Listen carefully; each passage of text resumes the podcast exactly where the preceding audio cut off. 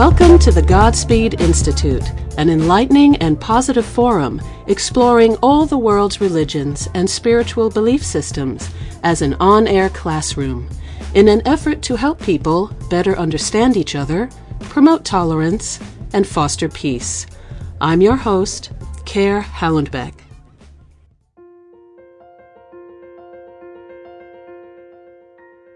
Mary Lou Quinlan is a best selling author, marketer, and speaker, and has been hailed as the nation's foremost authority on women. She is the author of three breakthrough books, including What She's Not Telling You, Time Off for Good Behavior, and Just Ask a Woman. She's written inspirational features for Real Simple, Oh, the Oprah magazine, and a monthly career advice column for more. She's appeared as a correspondent on the CBS Early Show, among many media appearances. Her latest book is The God Box Sharing My Mother's Gift of Faith, Love, and Letting Go, which we will explore here today. Mary Lou holds an MBA from Fordham University and an honorary doctorate in communications from her alma mater, St. Joseph's University in Philadelphia, where she earned a BA in English. Mary Lou, welcome to the program, and thank you so much for being with us today. Thank you, Caer. I'm delighted to be with you. And I find speaking with you a really special opportunity as this show happens to be airing on Mother's Day and that'll be a theme, motherhood, that we'll discuss uh, today. So, just uh, as a beginning place to all the family and friends and, and any women in your life, happy Mother's Day. A beautiful day, a beautiful day, whether you have your mom with you, if you're lucky that way, or you don't. It's still a day of memories and, and love, really. Now, I'm really looking forward to discussing the God Box, your book, and the God Box project. Um, but first, why don't we start off, you know, at a beginning place and tell us a little bit about your early life. Were you raised in a spiritual household? Uh, well, we yes, we were raised uh, Catholic, which uh, is what our family is, and always growing up, it was mom, you know, uh, that I remember most who taught us to pray, and you know, praying for all mom and dad, and nanny and pop pop, and President John F. Kennedy when I was growing up, and um, we, my mother was always gently inserting spirituality in our days, you know, and if we were glum or wishing we won something or got a part in a school play, whatever it might be, uh, she'd always say, "Did you ask?"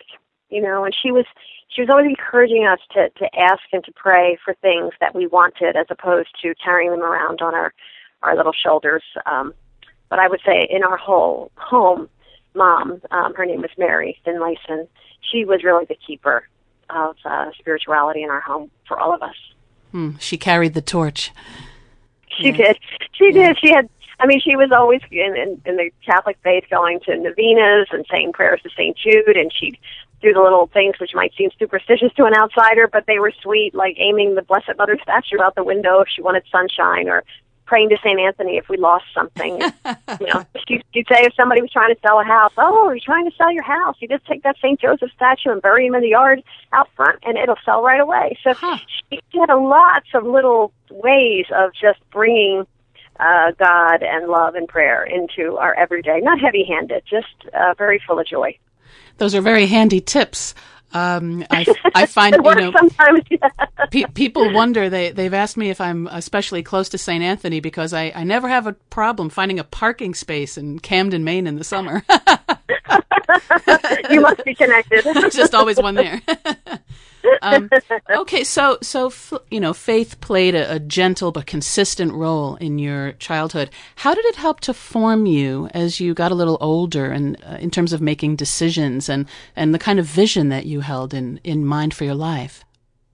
I would say that uh, a lot of the the faith was reinforced uh, in school because I went to Catholic grade school and high school, and I would say the lessons that I learned from that um, were things that hold well in the real world. Um, I certainly, obedience and self control and perseverance, uh, never giving up, um, cooperating with other people, uh, courage. We were graded on courage as a little kid, and I think isn't that wonderful? You know, to to learn to be brave and to speak up for yourself and to be confident and I would say that growing up in that environment, um, in schools that were big, where you really had to stand up for yourself, and a city uh, taught me, you know, to be strong and to speak up and to really believe I could be or do anything. I mean, that's what mom and dad always said to us, and and my brother Jack and I really believed and and tried to do them proud and, and our teachers. So, it that kind of education has been a thread throughout my entire life.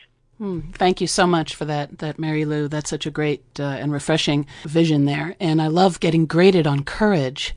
That's wonderful, considering all the character issues that kids have to learn. Uh, in today's world, so much is focused just purely on test scores and that kind of uh, achievement, which can become hollow uh, through the years if the child is not, you know, filling up from the inside, as it were. Yeah, I, and I, I think that those values and those grades were as important as the mathematics and reading and history and all were to us. Looking at that report card um, with you know hoping to get an A in something like perseverance was was more important than we could have known. You know, and and for that to be reinforced at home, which it was, uh, you know, stick to it, try again. If you didn't get it this time, you get another. If God closes a door, He opens a window. These are the themes that I live by and mm. and that that optimism and belief in your own responsibility to uh, to put one foot in front of the other and give it your all. Mm. That's the fabric of what I learned and what I try to live. Mm. Thank you so much, Mary Lou. Now, how did you come to dedicate your work, your life's work, to women? Um, what inspired you um, to have that focus in your career? Well, I would have to start with my mom because my mom was a working woman outside the house really before any of the other moms on the block were.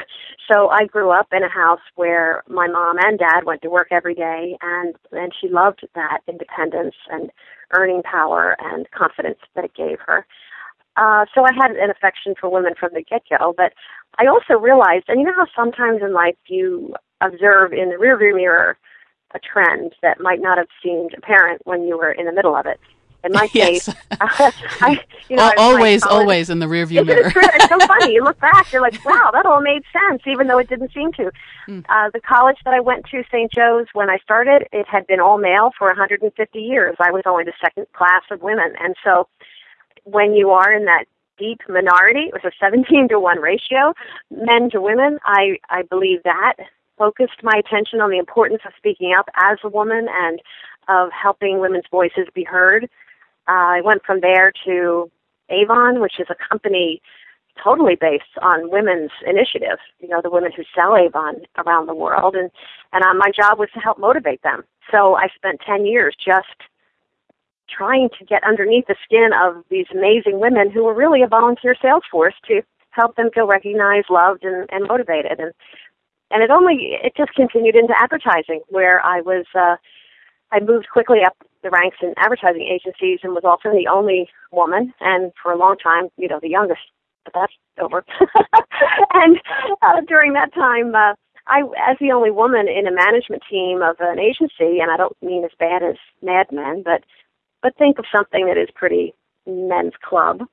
Uh, I learned that by being a woman and standing my ground and, and never trying to be a mini man, that I could be more effective and distinctive. And a lot of advertising is about that, you know, persuading people to your point of view with your own strength of conviction. So I've had a career where women have been the major theme, and I felt in starting Just Ask a Woman, I would just put it all out there that I would listen to women around the country on behalf of corporations to help them be successful with them as consumers. So um, I never get tired of listening to women and telling their stories and writing books about them because I think that women are fascinating and of course they are the extremely powerful consumers who buy 85% of everything that's sold. So who wouldn't want to focus on them? Right. Right. And and in addition to that, as you know very well, the home life, the character of, of children is of course very heavily formed by the mother figure in the house as well. Now, let's share the story now of the God box, which is very moving. Um, but why don't we begin to sort of unravel that? And if you could share the the basic premise of what happened um, with your mom and your experience, and please take your time. You you have the floor, and uh, and let let's talk about that book. Well, my my mom was uh, my best friend, my soulmate, as I would say about her. We were extremely close.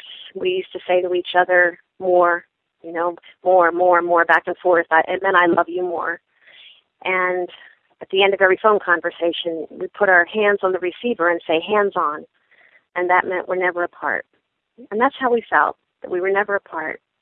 And she was such a friend and such a motivator and role model and love in my life that when she died, and it was pretty suddenly, I mean, she was older, but she was well and went to a doctor's appointment, a regular checkup, and my dad said she turned to him and put her hand on his knee and said, Stay with me, Ray. And he could see that a stroke was tearing her apart. And within three days in hospice, which I stayed with her through that, um, we lost her. And I would say that she was the shine in our family, you know, and it didn't feel so shiny in the room without her. The room seemed too big without her, just Jack and Dad and me. And the day after she died, we're sitting there looking at each other, not knowing what to say. And my brother Jack said, Where's mom's God box? Now, we knew that mom kept a God box because, on top of all those other things that I mentioned that she did to find relief or hope or offer prayers, she found that she was such an empathetic person that she kept all her worries running around her head, you know, or on her shoulders. That happens in life, you know, we carry those worries. And and someone mentioned to her the idea of a God box, and my mother adopted it full force. And the God box is really in a simple little nothing box, in her case, a little wicker box, where whenever she had one of these worries or a wish, she'd grab a pen and any piece of paper that was handy. And it could be a, a receipt, you know, a post-it, a napkin, anything. And she would date it, address it, Dear God, write down whatever the concern, sign it, Love Mary, fold it, put it in the little box, and let it go. And let it go to God. And so when Jack said, Where's mom's God box? we thought, Oh my gosh, like where did she keep it? And I went looking in her room, in her closet, and when I reached up, I found the wicker one.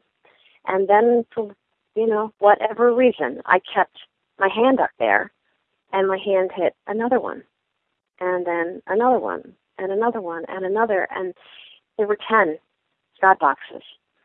And we put them on the table and shared them with um, my brother and my dad, and we pulled out all the little slips of paper and what was stunning to us is that the first one uh, was written just 2006, and the last one, uh, the, the one that I deeply found in the pile, was from 1986. 20 years.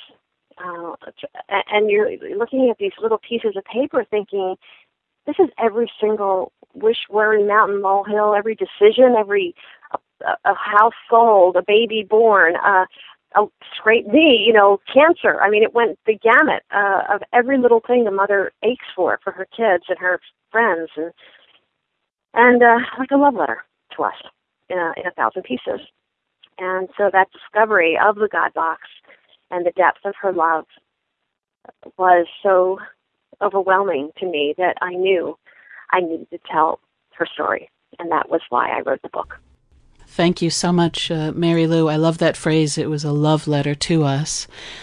When when we look at prayer uh, in her her relationship with God, it's a very very beautiful and and astute comment that the prayers amounted to a, a love letter. To, yes, and the, the way family. she wrote it that way. You know, she wrote it to God that way. If you were to read all of them, um, they're simple. The way you write to a friend, and and she signed them "Love Mary," and she'd say if it's okay with you, you know, just the way you would communicate simply with someone that you really, really trusted and loved. Yes, a, a real friend, like a per- close personal friend. Um, now, did the discovery of all of these boxes and, and every, everything you came across was this really quite a surprise to you? What did what did you learn from this or realize about your mom? It was a surprise because you know when I would visit mom, they they lived in Florida when they retired, and every once in a while mom would say, let me get the God box out. And then she'd start pulling out pieces of paper and I'd be, you know, oh, that was solved, or I don't worry about that anymore. So it was as if she was cleaning it out. So I didn't have the sense that there were many because she was keeping up with it. So seeing that it had been going on for so long was the first feeling. The second one was how much she cared about things that I might have just muttered on a phone call. Oh, I'm worried about this little thing, or I wonder what will happen with that. She took it to heart, and she took it to God. So to me, that was stunning to know that her reaction to life's concerns wasn't to just say, "Oh, that's I'm sorry, good luck." You know, I'll say a prayer for you. We we all say that, you know, but do we? She did. That's mm. why the paper was so fascinating. You know, it was like she wrote on the back of a Ruby Tuesdays coaster. You know, she wrote on a like my dad's prescriptions, like uh, receipts in the grocery store, and I could tell, I could see her life. You know what I mean? As things happened, immediately, her first instinct, not her later one, was to go straight to God with it. Mm. And you know, that's it's wonderful because you know, not only does the writing down of it and putting it in the box, you know, work as prayer, it also is a relief because it being written and in the box, she doesn't she doesn't have to carry it on her on her mind so much um, because worry, especially the worrisome, you know, to to share that and, and to write it down and, and, and hand it all over, literally, what she was doing. When we talk, we hear the phrase turn it over or, you know, give it to God. She was literally doing that with her little pieces of paper. And it's, and it's marvelous. I'm sure there were some things you came across as a family that, that, you know, made you laugh or made you cry or reading these things. I imagine, you know, help, help Mary Lou as a, you know, like she's snapping at me like a teenager these days. or something, you know. Yeah, um, yeah. you know. She, she actually, um, the ones that I thought were so funny. She had one, you know, dear God, please let the Pergo floor be the right choice. Love Mary. You know, I guess she was worried about a, a flooring thing, and then she had um, even ones. You know, she did not um, pull punches. She had one, get rid of Jack's boss. He's a jerk. That's how she wrote. You know, wow. or she she had one um, that was when I was writing my um, first book she appealed directly to St. Anthony on that one. Dear St. Anthony, please find a publisher for Mary Lou's book. And then since she figured that was a breeze, she writes, P.S. Get her on Oprah, Good Morning America, and The View. Love Mary. Well. it was just so funny because she just was honest and simple, just the way a mother feels. And and so those those were, you know, the kind of cheer you up uh, when you're lost as we were. But there were also ones that um, were so revealing about her intuition about what her kids were going through, even when we didn't articulate it. Well, you she know, had, uh, go ahead. I'm sorry. Go ahead. Well, it, was, she, she had a lot about my career, a lot. Huh. Um, most of them, please let Mary Lou not be so stressed. Too much stress. She should Mm. quit. Too much, too much. And she wrote, even on my business card when I was head of the advertising agency, please, a new job for Mary Lou. Hmm. And what was interesting about that was that it was dated the year that if I were to say, was there a point in my career where I burned out? That was it, 1998. And Wow. she had it on there. So even though she was trying to keep me cheerful as I did my thing every day, working a million hours and going crazy, she knew that this was not where I should be in my life. And I just love that she she never made me feel guilty, but she was going straight to the source to try to fix the problem. That's that's great. You know, uh, as an author on the Saints, I never thought to pray to them for good PR. so I think uh, I think your, I think your mom is your mom is helping me here to you know look at things a little differently um, in, in terms of She got these. two out of three actually. I was on the View and I Isn't that I was great? on, and I was on um Good Morning America, and so I'm I'm still waiting for my my Oprah turn, but I haven't given up since I know Mom never would. There, there you go. There you go. Now, okay, so now I've already seen how your mom has helped me. How did these prayers and the God boxes? How have they helped you? Uh, in your life, in terms of now, okay, you, you, you understood faith and spirituality growing up in this way. Uh, how do you apply that now, what you learned from your mom from the God box? I would say that the biggest lesson in the God box was seeing how often mom took her concerns to God, and that's different than the way I was. I am somebody who grew up with a career of uh, control and thinking I'll just I'll just ask in emergencies. I'm just going to ask when things get really really dire as opposed to what my mom did. I, I say she inhaled a worry, she exhaled a prayer. As you know, as natural as breathing, simple. And I do a better job. I'm still not her in any way, but of reminding myself, why are you worrying about that? Why are you not asking for help instead of thinking you can fix it yourself? And so I will, sometimes I write them down, and sometimes I sit in the garden that I devoted to my mom and I ask and say thank you and I pray in there. And that's not something that I would have been doing before. I wouldn't have stopped to breathe. I would have tried to fix. And now I stop to ask. Hmm. Is that where you're you're sitting right now? Is is by that garden? I am. Mm-hmm. I didn't know yeah. if the birds were coming through. It's just it's a beautiful May day with mm. uh, dogwood and lilac and wisteria, and it's stunning. And uh, my mom, except for the fact that she was allergic, would have loved it. now, now, how long did she pass away, Mary Lou? It's it's seven years this seven month. years. May twenty ninth. Mm-hmm. How do you how, how do you experience uh, Mother's Day now? Well, I talk to her. That's what my plan is. I talk to her every day. Really, I talk to her all the time. But I, I know also I'll sit in the garden on that morning and um, just t- think of her. I I used to in the beginning. I used to still buy Mother's Day cards. I, I couldn't stand it when I would go and you know I used to love picking out cards for her, and I was really a very picky buyer because I write. So I, I would look at every sentiment to say, is this exactly beautiful enough for her, true enough, well written enough, pretty enough? And I often got her multiples. And hmm. so then the year or two after, I would be in the card store and I'd see people. Hmm, they're looking at the rack like, oh, what the heck? Where's that card I got to get? You can just feel it, you know. I'm thinking, you are so lucky. You're so lucky. So, so I try to just have my own private Mother's Day with her, and then also my mother-in-law, whom I feel very lucky that we still have in, in our life, and she's in a nursing home situation. So I feel something I've gotten from mom is to look a little more outward and and look for other people who need love, mm. and uh, so that's my focus will be Sunday is, is bringing her the love that that she deserves. Mm, thank you so much for that, Mary Lou. In the second part of our talk, I'd like to discuss uh, the God Box project and how that evolved. Um, but for a moment, let's just take a short break for a program ID. This is Caer Hallenbeck, and you're listening to the Godspeed Institute, a program dedicated to spiritually based living and to religious tolerance. When we return from the break, we'll continue our conversation on the God Box with best selling author Mary Lou Quinlan. Stay with us.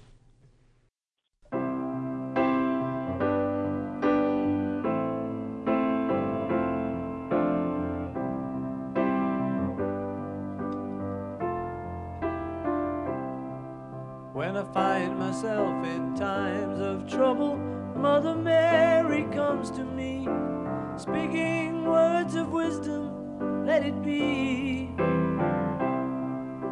And in my hour of darkness, she is standing right in front of me, speaking words of wisdom, let it be.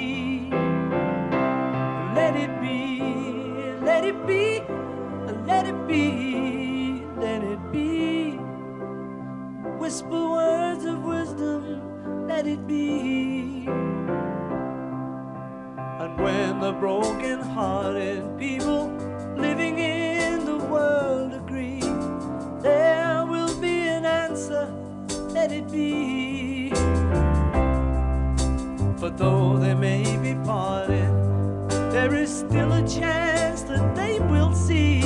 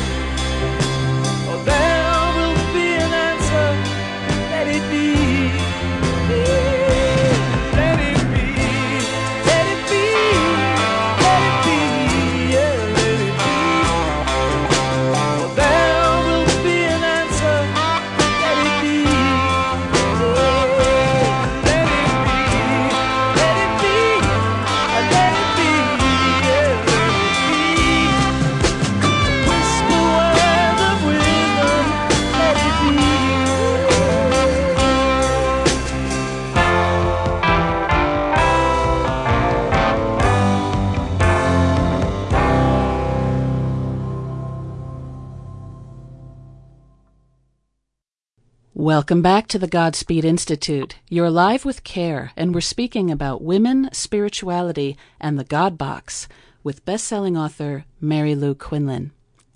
Now, Mary Lou, in the first part of the program, we discussed your book, The God Box, and how you discovered the prayers that your mother kept in boxes.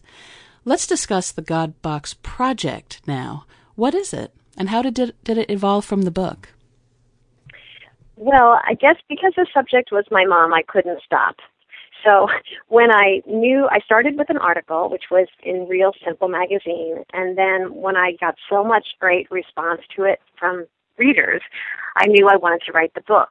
But I have to admit that as soon as I knew I wanted to write the book, I knew I wanted to write and perform a one-woman play of the story. Now, I don't usually think that way. I've written other books and I didn't turn them into plays, but and I hadn't acted since I was in college, but it's mom, you know, and she had so much personality and the story was both funnier and I felt more even more moving than could be in the pages of a gift memoir that it deserved to be on the stage. And I worked simultaneously on the book and on the play. And the idea of the God Box project was to both engage readers uh, and people who see the play in talking about the idea of the God box and talking about their own memories, uh, their loss, often mother or father stories. So the godboxproject.com at first is a website. So people can, I write a blog and I have a Facebook page. Well, we all have all these things, right? And Pinterest and YouTube and Twitter and all, and, and, and put stories up there. And people send me stories. So I love to post them so we can all share or remember or even cry, which happens sometimes in these notes. Then I developed an app, which is on um, iTunes for free, which is a little God box, a virtual mobile God box, so more people could participate. That's great. That's and, great. Yeah, and then the play, the idea of the play wasn't just to do it once. My what I've been doing is it's a, a 70 minute show. It's me as myself, a little bit as my mother, my father, my brother, all different kinds of people. It's a dramatic kind of thing, and, and I can say funny because people laugh a lot. They're surprised, but they laugh a lot. And all of the proceeds go to charities related to uh, my mom. So there's uh, cancer and hospice care, and also education, and largely women-focused healthcare. So I've been traveling. I've probably done 10 shows this spring, and I did almost that many last fall, and so far I raised about $150,000 Wow. for charities. Yeah, I know it's incredible. All the ticket sales go to the charity, and the book profits um, that are there, they all go to them. So part, I just partner with different charities who are are interested in staging the God Box, and it doesn't cost them much because they just need to do the basics to get the show out to the city. But I take no fee, and the sales are theirs, and it's just a joyous way. And oh, the stories I hear, the stories I'm hearing from people who they they come up in tears, and Yes. they are you know telling me about their loss or their mother how my mom was like hers one woman said i lost my mother four years ago and i have thought about her more in this one hour Mm. than in all that time because you brought her back to me Well, that's that's, that's really that's powerful. Mm-hmm, that's what the God Box Project is: is taking the story around and bringing hope and and comfort, and then help, just like Mom did with her God Box. Well, that's that's really powerful because this is, of course, one of the the primary relationships in our lives is our relationship with our mother, and it runs so deep. And at the same time, we're we, we're living in a culture these days where it's uh, you know emotions aren't necessarily fostered very well, and a lot of people keep things inside, and there's a lot of grief involved. So you're allowing people to connect with that really important inner place of of grief and, and in such a positive way that you know there's joy coming out of it. I mean, how he doesn't get better than that, Mary Lou. well, you know, and it's just, I'm glad that you said that about today's world because that is so true. Uh, so many will say, especially men, you know, they'll come up to me and and say, "These are feelings I have had since I lost my mother." Let's just say, no one has put them out there like this, and it's exactly what I felt. Mm. And thank you. And and we need to be able to express and to regard, and not just you know we don't know what to say to people when they lose someone. We're like, oh, I'm so sorry. And in the beginning, we're all over them, maybe for a week, and then we feel, oh, don't say it; it'll make them sad. So we say nothing. And people were walking around carrying these memories, and even the happy ones, they just want someone to let it out. And so that's, I guess, the letting go is the emotional letting go as well of this story and of what we hold inside. And that's that's something that my mom gave me as a talent um, growing up and being able to be on stage and really do it. And so that's what I'm doing. That's it's the most exciting job, if that's the word. It's not mm. work if you do it for free, which I am, right, that I've ever had in my life. No, it's it's wonderful and yes, yeah, so healing. There's a cafe I used to go to in New York when I went to NYU. It's not there anymore. It was called the Grand Cafe degli Artisti out on Greenwich Avenue. And it was this cafe built in three different rooms. Um, one that was bright and airy by the windows, and then one behind that that was um, sort of dark with throne-like chairs and very romantic, almost goth kind of look to it. And and then a, then there was like a little private cell in the back, and and in this middle room there was a table that had a drawer in it. It was like a secret drawer, and customers would go there. We'd open the drawer, and there were messages that people would leave.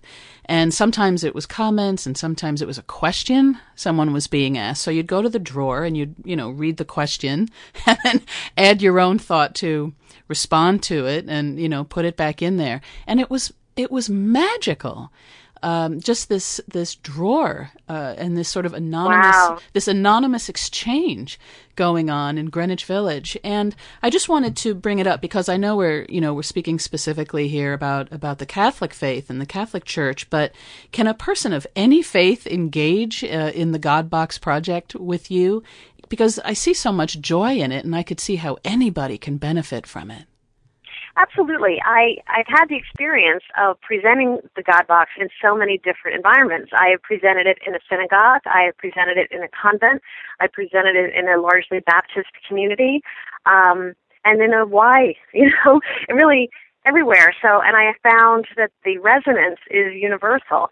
The, um, my mom, I, and I, I link it back to her because she and everybody was in the God box. This was not any, it wasn't a Catholic thing. It was in every it's a faith and a believing opportunity. And so that's what she did. Everyone's got cares. Everyone needs to be loved and prayed for. And so she was really open and generous in the way that she approached it. So that's the way I treated it too. You know, and I learned. I'm learning on the road that, uh, about different uh, faiths and how people respond to it and where they're more comfortable or less.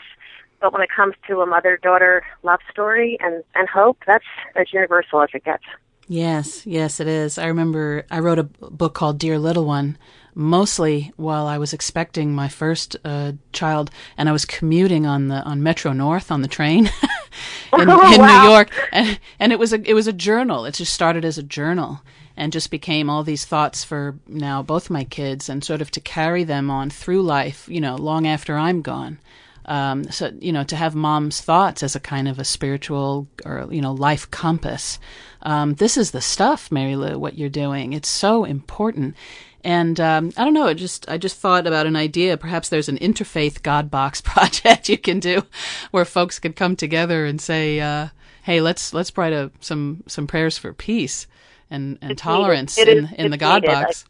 tolerance, particularly. Right. I do have to say, I, I've been asked so many questions that surprise me because I'm I didn't grow up with anything other than open arms, and so I don't Right. understand boundaries maybe, and I Right. and so I'm trying to by just bringing the story around and and sometimes people come to it and thinking I don't know if this is for me, you know what I mean? I or like should we bring her? I'm not sure. How will people feel? The word God. I mean, you would think. I think if I had called it like the murder box, it would have had less um, resistance. There's something about God, and and I have a line in the play which is Uh, let's face it, I have learned that the two most complicated three letter words in the English language are M O M and G O D.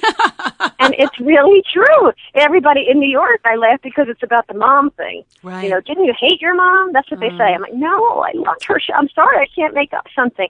And then the the God part of it um, is really it's called the God. Do we have to say God? I know. I'm thinking, this is crazy in a in a country where no matter how we connect, it's um, if it was ever a time that that we need to say out loud we need help and we need to do it together, it's now. Right. Oh my gosh. Amen. That's wonderful. um, and and you're right. I've I've encountered that as well um, years ago. I mean, you know, Godspeed was a, a show proposal a long time ago. And when I used to work at HBO and Time and places in New York, and and I was told you can't have a, a program with the word God in it. Mm-hmm. And uh, but you know, so there was always this attempt, especially like in the 80s and 90s, to sort of water down things um, in sort of an ecumenical way, so we wouldn't be offensive. And then I started wondering, well, what exactly are we talking about? Yeah, know? at some point it isn't anything. That's what I said. If, Exactly. we, if we call it the wish box or the worry Right, box, who right. cares? I mean, it's not. The only reason it's powerful is because mom really believed that she was giving it over to God. Right. and so that's that's that was non-negotiable for me. So that that's why I just and it was as a business person, believe, and I'm sure you appreciate it Right. from the sound of where you work that the business world really gets itchy with the God idea. Yeah. Um, either secularism, I guess, or just uh, I, I don't know. Everyone's on eggshells. Um, I know. so I just I just have crushed a few of them, I suppose. I'm so glad you did because um, the the point of saying the God box was to illustrate that relationship that your mom fully enjoyed. And Exactly. and Exactly. that's it's so empowering. It's it's wonderful. Now, getting back to your your other life's work because you have an enormous career aside of the, from this from the book. How does this relate, you know, to your focus on women and and as an authority on women? How how do you bring it back then to to integrate with the rest of your career and work? how how am I making the God box integrate with my career? That's probably the question of the year. um, the uh, I, the God box and and the uh, and just ask a woman are not that far from each other really, in that they are both about women. Um, and so I felt that, gee, I've spent my career trying to understand women and listening to thousands of strangers, really, and becoming friends with them. And that's why I thought, well, gee, the woman I care about the most is the one I want to focus on now, and that's mom. The more I travel, the more I understand deeper issues about women than I ever could if I were just asking marketing questions. You know, it's one thing to ask, why are you worried about your weight? Or what kind of cosmetics do you use? To ask, who are you as a woman because of your mother? What did she mean to you? What did you learn from her? I mean, the, the depths of where I am now is miles deeper than I ever was before. And um, so I guess for now, I, I'm one who I've had a lot of careers. I feel reinventing, if that's the best way to put it, is something I've done many times. And so this feels natural to me to follow the desire to expand my talent now and becoming an actress. And that is what I do. And I'm in training all the time and on stage all the time. And and still, you know, be a writer and a speaker and an interpreter of women's voices. So as odd as it might seem, somehow it's just my life. So it's going to hang together. And it's great because in some ways you've come full circle back to what's most meaningful to you, but now you've bring all your skills that you've gained along the way to it. I think your mom is smiling about your job change. oh yes, this is she'd say this is what you were meant to do. Oh no, she'd be thrilled. The only thing she wouldn't go for is I have a picture of her in a bathing suit in the show, and I'm sure she would say, "Why did you do Oh. that to me?"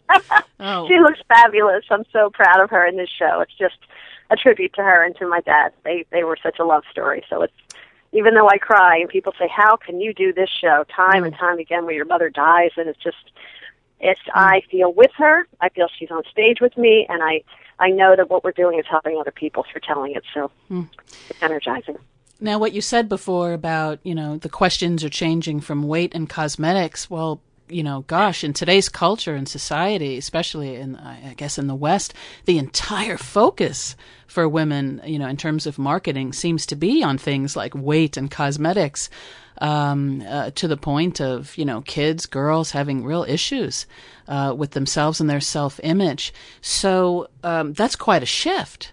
Uh, now, can I ask you then, among all these other, you know, all these things that you know about women from your background, what can you share about women's spirituality? Is there something unique about women's spirituality and perhaps relating to healing and to grief and the kind of things um, that you're sharing about? Well, what I've found in, in traveling, and it is often women who book me and women's organizations who um, are the, the sponsors or the, the partnering charities, they are very comfortable one on one and with other women like themselves in, in talking about their faith and their worries and their needs and uh, reaching out and supporting each other, whether it's in prayer or in human company. Um, it may not be something that they wear on their sleeve, but it is something very alive and vital in their homes and among their friends. So that's why I wonder, you know, when you mentioned um, sort of the outside world, why, as um, as marketers, as people in business, um, we are assuming because we don't feel, whoever we are, comfortable talking about these things, that the women that we're trying to attract feel the same. That's not true. They're very comfortable with it, and uh, and eager really for a forum where they can have more shared conversations like we're having here right now. I mean, the women I've been hundreds of them, thousands at this point. I could imagine them in a forum with us having this conversation in front of them, and they would be just chomping at the bit to participate. So it's an untapped truth that um, I think we have to get out of our way and start to listen to women talk about what they talk about when the microphones are off, and uh, and see if there isn't a way to engage them through this kind of honest conversation. Mm. Yes, yes, because you know it's all about family, and uh, you know whether it's our family or just the human family. I find after several years of doing this program with you know religious and spiritual leaders around the world, we talk long enough to someone, we wind, wind up talking about the same things. Absolutely. Um, and that's one of the reasons why this is a, a no bully zone in terms of uh, religious discussion. It might be the only one out there in the media, but we're not fighting about it here. It's not a clash of ideas kind of a show. It's a tell us who you really are and what you feel and what you believe. And I'm telling you, Mary Lou, nine times out of ten, no matter who it is, uh, you know, Sufi, a rabbi, uh, whatever, we wind up discussing family and matters of the heart and as a great, great, you know, connecting bottom line between all people. So I can definitely see um, all the beauty and meaning in your work and how you've brought your spirituality to a real fullness here around around this topic. And there's so much love, you know, you can just feel it. There's so much love, and uh, I do believe that is really what is most needed today. It is. It is, and and being willing to be. Um, open about what hurts, uh, being willing to say that I'm I'm praying for this or that I'm that I'm open to your way of approaching God. Uh, you know, starting a God box, I always encourage people to think about. I, I never want to preach, you know, and to say, here's what you ought to do, must do. I can only say, this is what worked for mom, and it's starting to work for me. And by work, I mean give comfort, I don't. The, the idea of the God box was never to say, put it in there and it will happen. that wasn't the idea. It was. It was just to ask for God's consideration and and and peace. And so, whether people do it as a family, which is lovely. I've heard of married couples, newlyweds doing it, of mothers and children, little kids doing it. I mean, little kids carry a lot of, speaking of bullying, you know, fears and worries around that to have a place that's safe to write their thoughts is important, and uh, so it's it can be a very healing and hopeful practice. Huh. That's wonderful yeah. suggestions. Yeah. So you know, we all need places to go, and families need ways to talk, and and not just to talk or argue, but to think how can we get help together, and what's important to us as a family or as mm. individuals. And so it's just the, the writing it down is a, a therapy in itself, mm. uh, and articulating it, and then the folding it and putting it in the box and closing the lid or whatever is the way of finishing. Um, it's just there's something about that feeling the first time that I did it, which was writing a note asking God to take my dad, who was in the final final stages of mm. um, cancer, and losing him, I just didn't know what to do. I know that when I put that note in that box, I never felt anything like that before in my life. Um, of relief and belief, and and felt my mother's hand on mine. That's what I felt. Not to be spooky to anybody, but I'm telling you, I felt she's here. That's what she was trying to teach me all along. Mm. Thank you. Thank you so much, Mary Lou. Now, I know that you're touring with the show. I know, for example, you're going to be out in the Midwest. You'll be doing the show at Creighton University and, and the commencement address there as well. Are you touring elsewhere?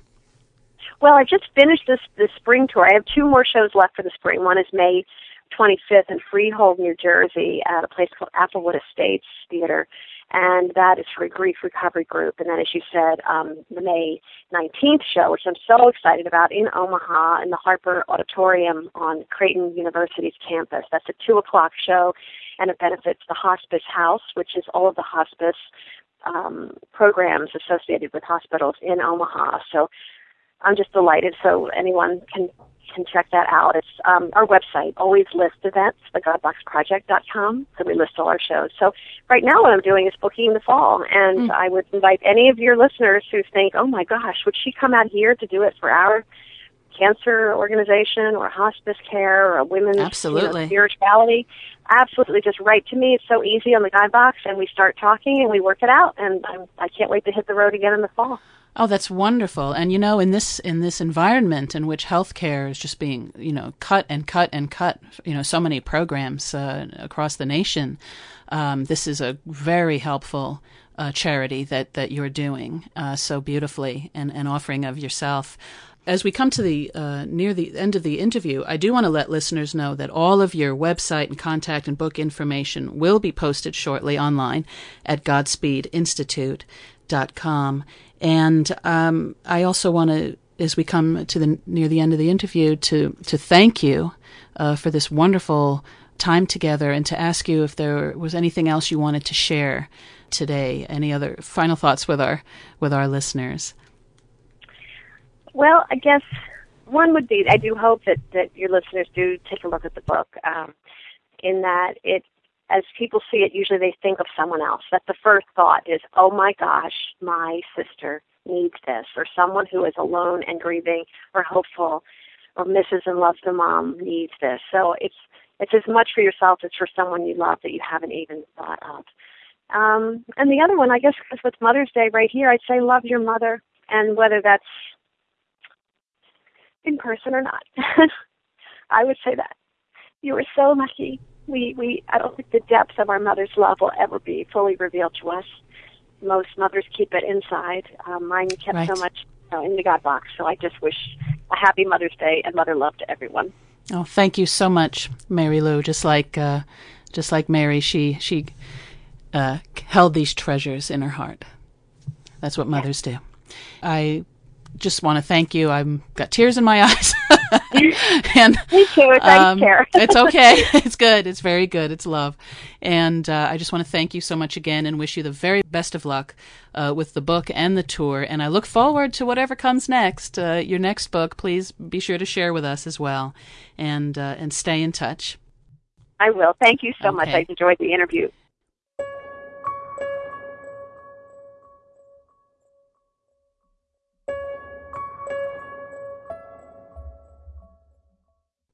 It's lovely that Mary Lou Quinlan shared the experience of her mom and their relationship in life and in death as well.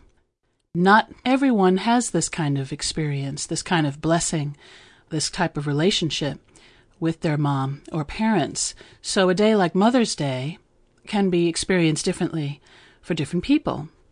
Nonetheless, it can be just as spiritual for everyone.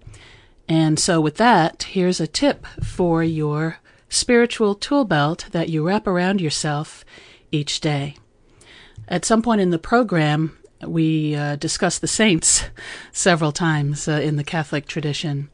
And as listeners may know, I have a fair amount of experience uh, and knowledge in the life of uh, St. Francis of Assisi and uh, his counterpart, St. Clare of Assisi, their life, their conversion, and how they forged the Franciscan orders, uh, one of the peaks in the timeline, I believe, of Christianity.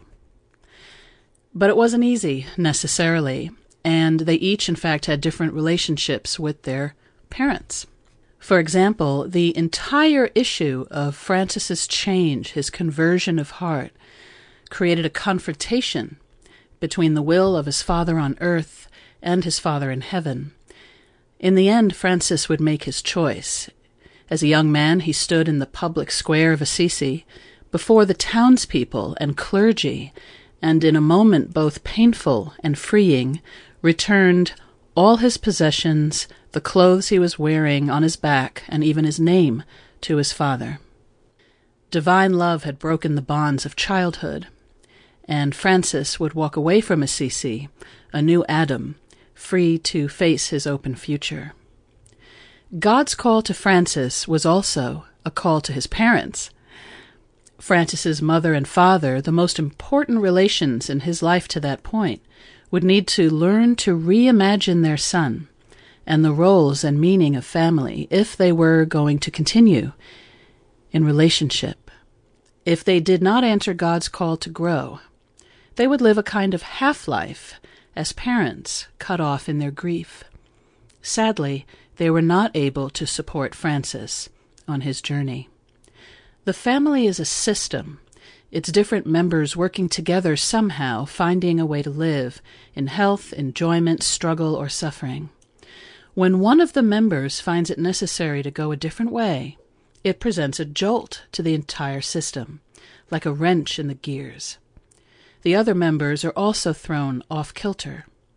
Like Francis, the one who decides to take a different path may be looked upon as a traitor. Many who have answered the call to religious life have experienced this. Also, many of those who have gone through the life death rebirth journey of divorce and remarriage and others in the process of a 12 step recovery. One motion toward new life can send shock waves of change throughout our relations, like ripples across the face of a pond. The family is a storyteller, carrying on the myth of generations. Some sons and daughters write new stories that may or may not reflect the well worn tradition or myth of the family. Can the family incorporate their new stories, celebrating their part of the myth? Can a new chapter be added, or must a new book begin? When we pray together, is there one way to pray, bonding the family with the strong mortar of familiar words?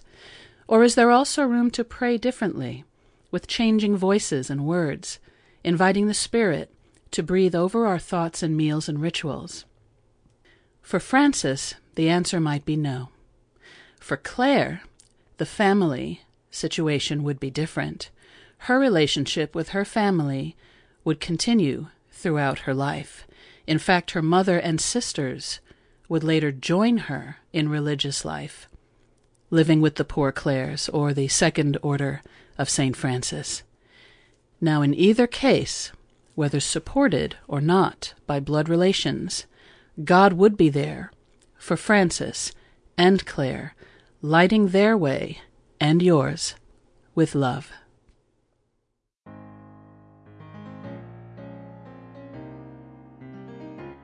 And thank you, listeners, for joining us for the Godspeed Institute today. The Godspeed Institute is an independent educational organization dedicated to promoting religious tolerance and spiritually based living. If you'd like to hear this or any of our previous programs again, or send it to someone, simply go to GodspeedInstitute.com. Please send your comments to info at GodspeedInstitute.com. We always enjoy hearing from you.